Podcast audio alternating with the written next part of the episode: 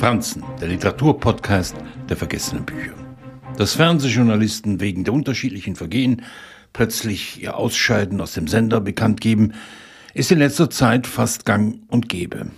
Sie gehen wie Harold Cleaver in Tim Parks Roman Stille davon aus, allein wegen ihrer Stellung, der Meriten, die sie sich über die Jahre verdient haben, unantastbar zu sein.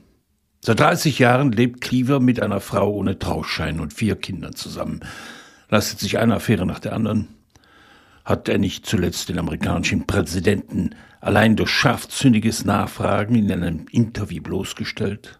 Na bitte. Also, würde er das bloß nicht auch im Privatleben so handhaben?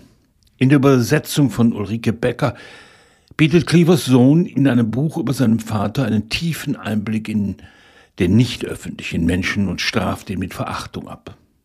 Den Verlust seiner Tochter hat der 55-Jährige nie überwunden. Er hat es verdrängt, ihm mittels Erfolge vergessen wollen. Als Cleaver die Flucht antritt und sich in die Südtiroler Berge absetzt, folgen die Stimmen in seinem Kopf ihm dorthin. Die Abgeschiedenheit führt nicht zum inneren Frieden. Sie zündet einen Furor in seinem Gefühlsleben. Sich selbst gegenüber nutzt ihm seine Schlagfertigkeit nichts. Oft genug lässt ihn sein Gedächtnis im Stich und er stochert in den Lücken herum.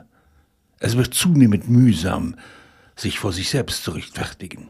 Da, wo alles geordnet sein müsste, entfesselt sich das Chaos aus Fäden, die untereinander verwoben sind.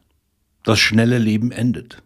Cleaver will sich nur noch verkriechen und behaupten, das sei er nicht gewesen, er habe nur Gutes gewollt. Doch sein Leben lässt sich nicht löchen. Es reicht keine Midlife-Kreises aus, um sich neu zu erfinden. Eine tote Tochter kann keine noch so junge Geliebte ersetzen.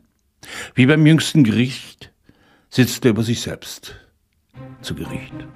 Tim Parks beschreibt das voller Komik, jedoch streng bis zur Selbstverleugnung.